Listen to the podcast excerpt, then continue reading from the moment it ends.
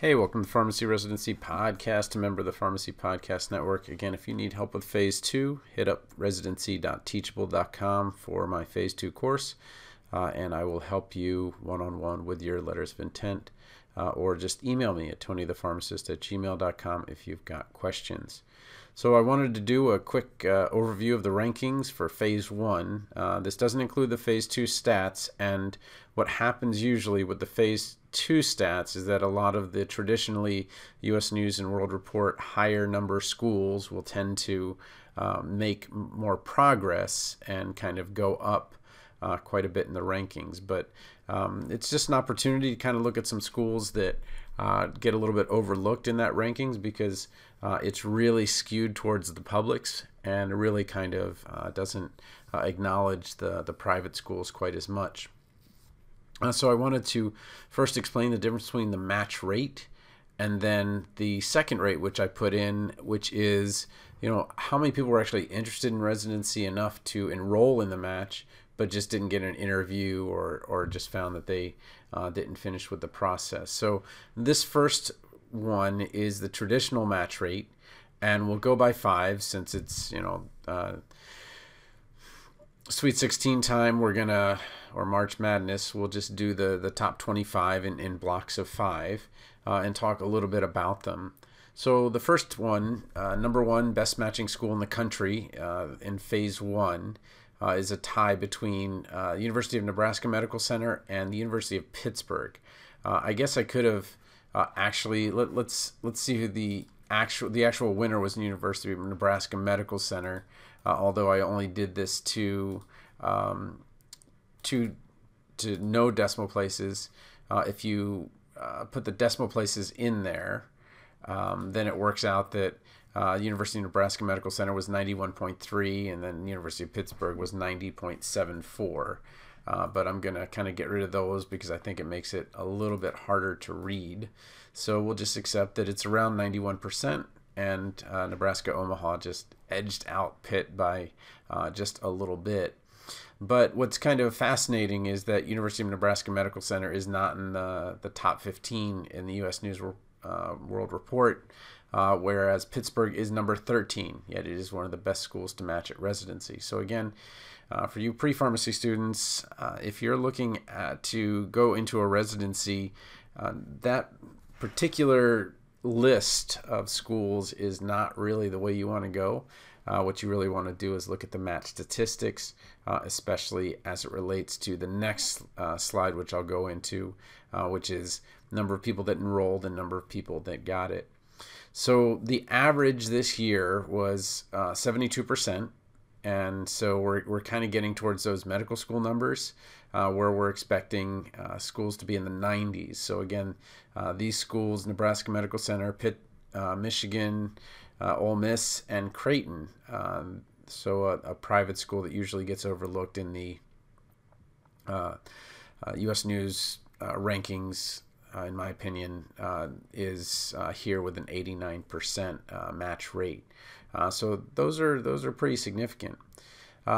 Ohio Northern, Wilkes, Toledo, Presbyterian, and Wisconsin uh, make up the next five, and only Wisconsin uh, and is one of the ones that's in the U.S. News. So again, uh, just kind of a bunch of overlooked schools. If you're really looking for residency, um, that list is just not congruent with what is the the top group uh, in the Phase One match. Now, when we get to Phase Two, it will be a little bit different. Uh, next five Rhode Island, uh, UCSD in San Diego, West Virginia, uh, Sullivan, and Lebanese American University. So, again, uh, match rates 86%, 87% uh, there. And again, uh, just a number of schools that are, are not traditionally on that big list. I guess the big news, if you want to call it that, is that UNC is, and and really, you know, you're talking about a number that if just one or two more people matched, uh, this number would go up, and it will. It will in phase two. Uh, there are just a handful of UNC, a dozen of them, uh, that were in the match, got an interview, uh, but didn't match, and, and I'm sure they'll be back at it uh, in phase two. And that is one of the highest matching schools in phase two. So uh, number 16, uh, UNC, Temple 17, 18 is Arkansas, Connecticut 19, and then University of New England uh, rounding out to number 20. So again, uh, a couple of privates in there that, that really don't get up that high in the US in the U.S. News uh, rankings, uh, but definitely you know kudos to them. And then the last group, uh, Thomas Jefferson, Iowa, Texas, Minnesota, and Missouri, Kansas City. Uh, some of those are perennial powerhouses in terms of uh, you know rankings, and I, I, think Iowa's in the top 20. Uh, Austin is number seven. There's a huge tie for number seven. It's like six or seven schools for number seven, uh, and then Minnesota is tied for number three with Michigan. So again, um, you know, if you're looking at your pharmacy school and like, wow, you know, did I go to the right place? Well, if you tried to use that U.S. News report uh, rankings to figure out residency matching rates, that's not where you want to go. You want to go right to ASHP. That's that's the place to go.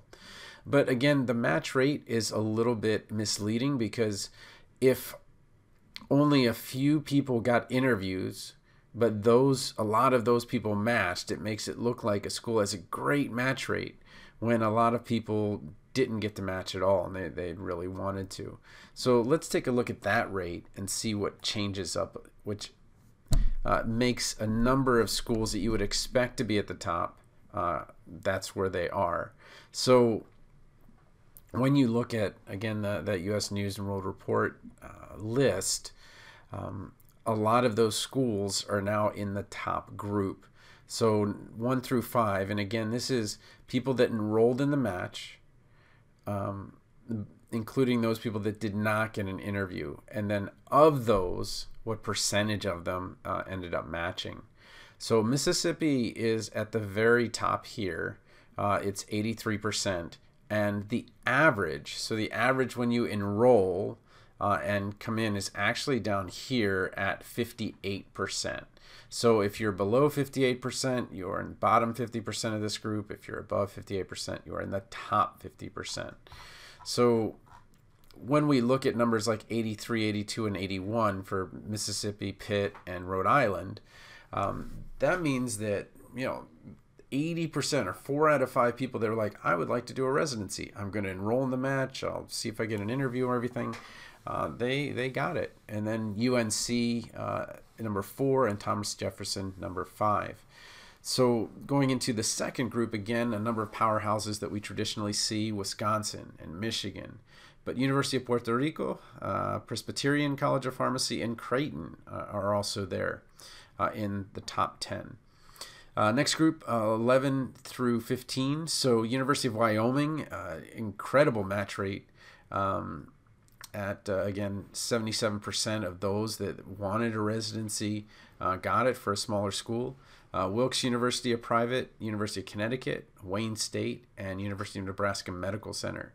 So again while the university of nebraska medical center can say hey you know we've in phase one we've got the best match rate uh, what happened was that uh, a larger percentage of the students didn't get an interview in the first place or just decided not to, to kind of go forward and and rank. So uh, because of that uh, they're down to number 15 here where they were number one on the other one. That kind of explains the disparity. Uh, 16 through 20 so lebanese american ucsf uh, ucsd uh, montana and iowa round out the top 20 so at iowa if you uh, wanted a a residency. About three out of four from that first group uh, ended up getting one. Uh, and then when we come to the last five, uh, 21 through 25, uh, Oregon State and Corvallis, uh, North Neomed, uh, so Northeast Ohio Medical University, Temple, Concordia, and University of Toledo.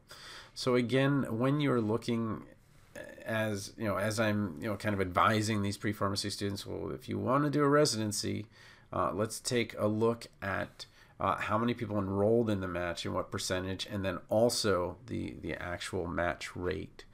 So again, I uh, hope this was helpful. Uh, I just kind of, you can always uh, go to ASHP match stats to kind of see how your school did. Um, but it was, again, a little bit disappointing that uh, we had our very first school that I've ever seen who got no matches at all. And to be fair, that school is super tiny. Like my kids' fifth grade class in that school have the same number of students.